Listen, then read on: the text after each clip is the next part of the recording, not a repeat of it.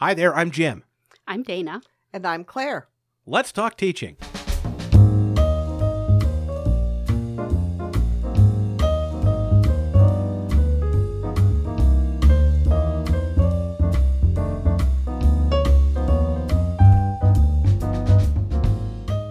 Welcome to Let's Talk Teaching, a podcast from the Center for Teaching, Learning, and Technology here at Illinois State University. I'm Jim Gee. Joining me today, two of my colleagues here at CTLT. Dana Karraker is a coordinator for faculty development. Hi, Dana. Hello. And our director returns, Claire LaMonica. Hi, Jim. Hi, Dana. Hello. Hello.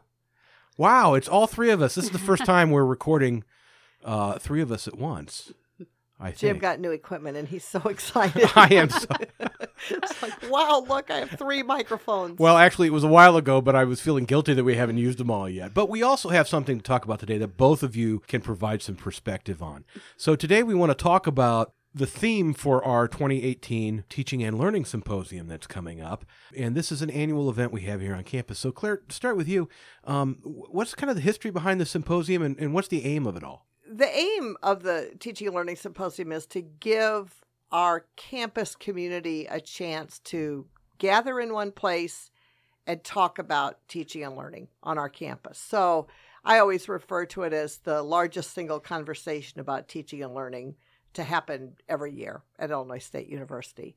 Um, and to that end, it's been going on since before I came to CTLT, since before there was a CTLT. Mhm. So the Center for the Advancement of Teaching uh, was organizing teaching symposia uh, for a number of years before I ever came on board. So one year we billed ourselves as like the 10th annual, and everybody was like, oh no, it's much older than that. So it was like, okay, we're not numbering anymore.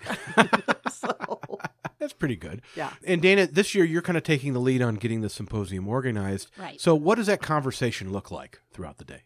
We have a theme every year, which Mhm. we're going to talk about during this podcast. One of the conversations is uh, faculty submit proposals to present either panels or individual presentations or posters. And um, so those are breakout sessions um, where they're sharing their promising teaching practices. Um, and those promising teaching practices, often the proposals for those often um, build on our theme. So um, Mhm. That's one thing that happens. We also have keynotes um, that come. We have a nationally recognized keynote every year. This year we have two, which Yeah. I'll be telling you about um, soon as well. Um, and they do a morning 75 minute workshop, um, then do a keynote at lunchtime, and then have a continuing conversation, which just opens up an opportunity to talk more about the topic. And then we have a poster session at the end of the day And the we reception. also have oh yes there's a reception and an idea cafe so we start the morning with an idea cafe which is just roundtable discussions um, for people to ease into the morning um, talk about several topics that they might be interested in this year we're um, talking about challenging misconceptions around identities of international students will be one um, using literature circles to encourage discussions of social issues is another so that's just kind of a, a way to have more uh, informal conversation Mhm. um, and then at the end of the day, with our poster session, we have a reception. So um, that's just kind of a celebratory way to end the day and go around and um, and view posters and listen to those poster presentations. And kind of a way to ease out of the day. Ease we out of we the day, ease into yeah, the day and and then we- we ease out of the day. So, Yes, And easing out comes with wine. This is I true. didn't know if I this could is say true. that. Yeah. Yeah. Well, I, yeah, I think we can say that. Okay. I, yeah, we can I, edit I think it out if we can't say that. No, I But think we can I say think that. We can say that. no. Yeah, it's it's. Um, If we were saying we were drinking wine now, I think it would be more problematic. but no, I don't, I don't think it's. yeah, that we- would be against some rule. Yeah, we yeah we would we, at least we wouldn't admit to it. Um, so it's a big day. So that's the nuts and bolts of the symposium. That's great. But I'm really excited about this year's theme, which is Expanding notions of literacy. we had a lot of proposals that uh, kind of really fall into this. What does expanding notions of literacy mean to you? Okay, it means a couple of things. So in in our digital age, um, the ways we interact with text and um, communication is expanding. So we have different modes in order to to communicate our messages or even receive our messages. And then the other one is as literate beings, we have to expand our notions of literacy, our understandings of how we interact in the world as well. Be- because we're yeah, that makes sense because we're doing things differently, right? Right. Mhm. Um, you know, I I get I communicate with people differently than I than I used to. I used to get a phone call and now I get a text Right. message, or I used to get uh, a letter and now I get an email. And in fact, I'm encouraged to do this um, to stop stop getting paper and stuff like that. Well, and I think also thinking beyond literacy as simply reading and writing. Right. hmm So, you know, we, we all, we need to be literate um, in a lot of ways and in a lot of fields, a lot of disciplines, um, as well as Mhm. in sort of our social lives. Mhm. So I, I have a great nephew who over the, over the weekend saw me, over the Thanksgiving weekend, saw me shuffling a deck of cards and said, oh, you're randomizing, which was awesome. He's nine years Uh-huh. old. And I was like, I absolutely am. When we're playing cards, we call this shuffling. Mhm. And so he knew the word randomizing. He didn't know the word shuffling. So, you know, it, it it worked in one context, but if he wants to be Mhm. literate in the world of card playing, Mhm. he needs to know the word shuffling. So, So what you've just described there is this navigating of social spaces and how our how we have to adjust our ways of being to to fit those contexts. Um, so and in that case, it was he had an idea, but his vocabulary for it was right. was randomizing, and Right. yours was shuffling. and mine Right. was shuffling. Yeah. yeah. Right. And I had never thought of shuffling as randomizing. So I thought it was actually pretty cool when he applied. I mean, because that's, of course, exactly what I'm doing. And and it could be then that there's something that he is literate in, where randomizing is the term that you Right. would use. Clearly. That that there, yeah, right. Probably something on a smartphone. I'm guessing Something there's in some which game. I am not literate. Yeah. yeah. Some context in which Yeah. I am illiterate. Exactly. Yes. So literacy is, and these notions of literacy pervade all of us, Yeah. uh, all of our disciplines. Mhm. But we don't usually sit around and talk about them in terms of literacy unless perhaps our discipline is specific to education. So, um, like in communication, we would we come up with we would be talking about schema and all this other stuff. But what we're really talking about here are, like you said, literacies beyond reading and writing. So the idea of expanding notions at our symposium, what are some of the um, uh, topics that that uh, have been proposed that will be covered at the symposium that kind of break open this idea of literacy? Well, there's nothing like the past year, our last socio-political environment Mhm, that mhm. really opens up this need for having a conversation about literacies. Um, so we have um, a session on fake news in the post-truth world. Um, so enhancing 21st century news literacy. So how do we navigate tho- those spaces, um, and what literacies do we need in order to fully understand what's happening there? Oh, we have Milner Library is doing several. I think this just kind of opened up a nice Mhm. forum for It them. appealed to them. Right, right, yes. Um, so um, they're doing um, a session on how to use um, the archives um, in your classes, um, pop culture, and um, using pop culture in your courses, um, educating students through accessible media.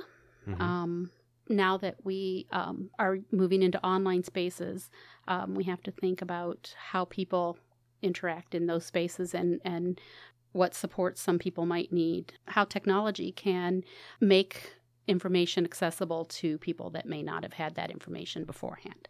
Preparing civically engaged graduates. Um, so that's part of it too. So a lot of different ones. So, and I think, you know, what is attractive about this for me is that we are talking about technology, but we're not doing the gadget show. Yep. This Right. isn't, this isn't, you know, Claire, you and I have talked a lot about our name here is Center for Teaching, Learning, and Technology, and people think we're just IT support. Uh, and while we do something kind of tangential to that, it's really more about the thought and the pedagogy behind using that technology. Right. Why are we Mhm. using that technology? Yeah. So, I mean, and that that in itself is a kind of pedagogical literacy. Right. You Right. know, is Mhm. the Right. ability to select a tech, you know, to identify a, a desire or a problem and select a technology that Yeah. will allow you to address that and Yeah. uh, and then to use it to become conversant with the technology in a way that allows that allows you to use it in effective ways in your teaching. Well, and you know, for many, many years now, we've been talking about digital natives. And Claire, you and I in past episodes have talked about the misconception that they are all excellent computer users because they grew up with a uh, a computer in their crib or something like that, uh, or next to the crib. But it really, I think, this idea of literacies. Dana, I'm getting a, I'm getting a nod from Dana here. Um, this idea of literacies, I, I guess, is um, is the fact uh, that these digital natives have grown up with different literacies at, in their Mhm. dispo- at their disposal. and um, some of those literacy skills that they have and are very efficient using Yeah. don't translate into other contexts. Right. Um, so, what I think we want faculty to start thinking about is their own literacies um, Mhm. in their own disciplines, because each discipline, you know, has their own. How do you read, write, and communicate as a philosopher, as a biologist, as a um, information technology person? So, um, they all have very different ways of doing, and when our students come to us. They don't always know what that is and think they can bring a particular set of tools Mm-hmm. from another area of their life into this one, and that doesn't always work for them. So, when we're experts in our own field, those literacies just come as second nature. We don't really think about how we are interacting with our text, how we're writing, how we're speaking. Um, so, we have to kind of think about that in our own disciplines, those those nuanced skills for our own disciplines. I think nuance is a really good way of putting it. It's Yeah. not, it's not uh, something you can necessarily just pick up a book and, of course, and that's one type of literacy. So um, it may not work for everyone to begin with. So. Right. So, um, before we get on to talk about the keynote speaker and whatnot, which obviously is related to all this, Claire, the, the faculty members you talk to after a, a symposium, when they come and talk to you and say, "Hey, I had a really good time," we'll we'll concentrate on those Right. conversations. Yeah. Okay. Um, what what Which did they? is the bulk of the conversations. Yeah, I, I think so. Right. You know, Yeah. we we do a lot of we do surveys and and we get a lot of feedback. Um, and I think the the the stuff that we've adjusted over the years have been more procedural things about Mm-hmm. how the day goes, how we print up the schedule, that sort of thing. Yeah. But as far as people who actually get something meaningful out of a symposium, what are they doing? What should they bring metaphorically to the symposium? Well, I think I think the first thing you have to bring is an open mind or an an, an inquiring mind, but also um, just a willingness to connect with colleagues, um, colleagues beyond your discipline, Uh-huh. primarily. But also, you know, a lot of times, interestingly, we this is a great day. I mean, we have just this plethora of um, breakout sessions and all of these different activities going on. And frequently, people say to me that it's the hallway conversations Mm-hmm. that um, that actually bring about um, that spur to them to action in some ways. And I think often those hallway conversations are spurred by uh, sessions that they've been in, Mhm. but uh, we often hear about people who um, had a hallway conversation with a colleague, and that that led to some change in their teaching, or it led to a partnership, a, col- a collaboration of some some form. So, um, you know, people really do appreciate that chance to talk to each other, um, to get outside their own disciplines, and I think in this chance to to really um, explore other literacies. We, you know, we tend to say, oh, you know, students students can't read and write. They they their their papers have emojis in them, or they're using text speak or whatever. So. Um, you know what we don't think about is that as a separate literacy. So um, somebody like me, who uses semicolons in texts, Mhm. is really sort of a laughing stock, you know, for people who are more. Um, uh, well, okay, so for my my children, for people who who are, Who are- who are- more natural to the world, that texting is a more natural form for them. Right. And so, oh, so you're putting semicolons in your text? Is that I am. Is putting that the, is I that do what put we're confessing? semicolon in my texts. Yes, I do.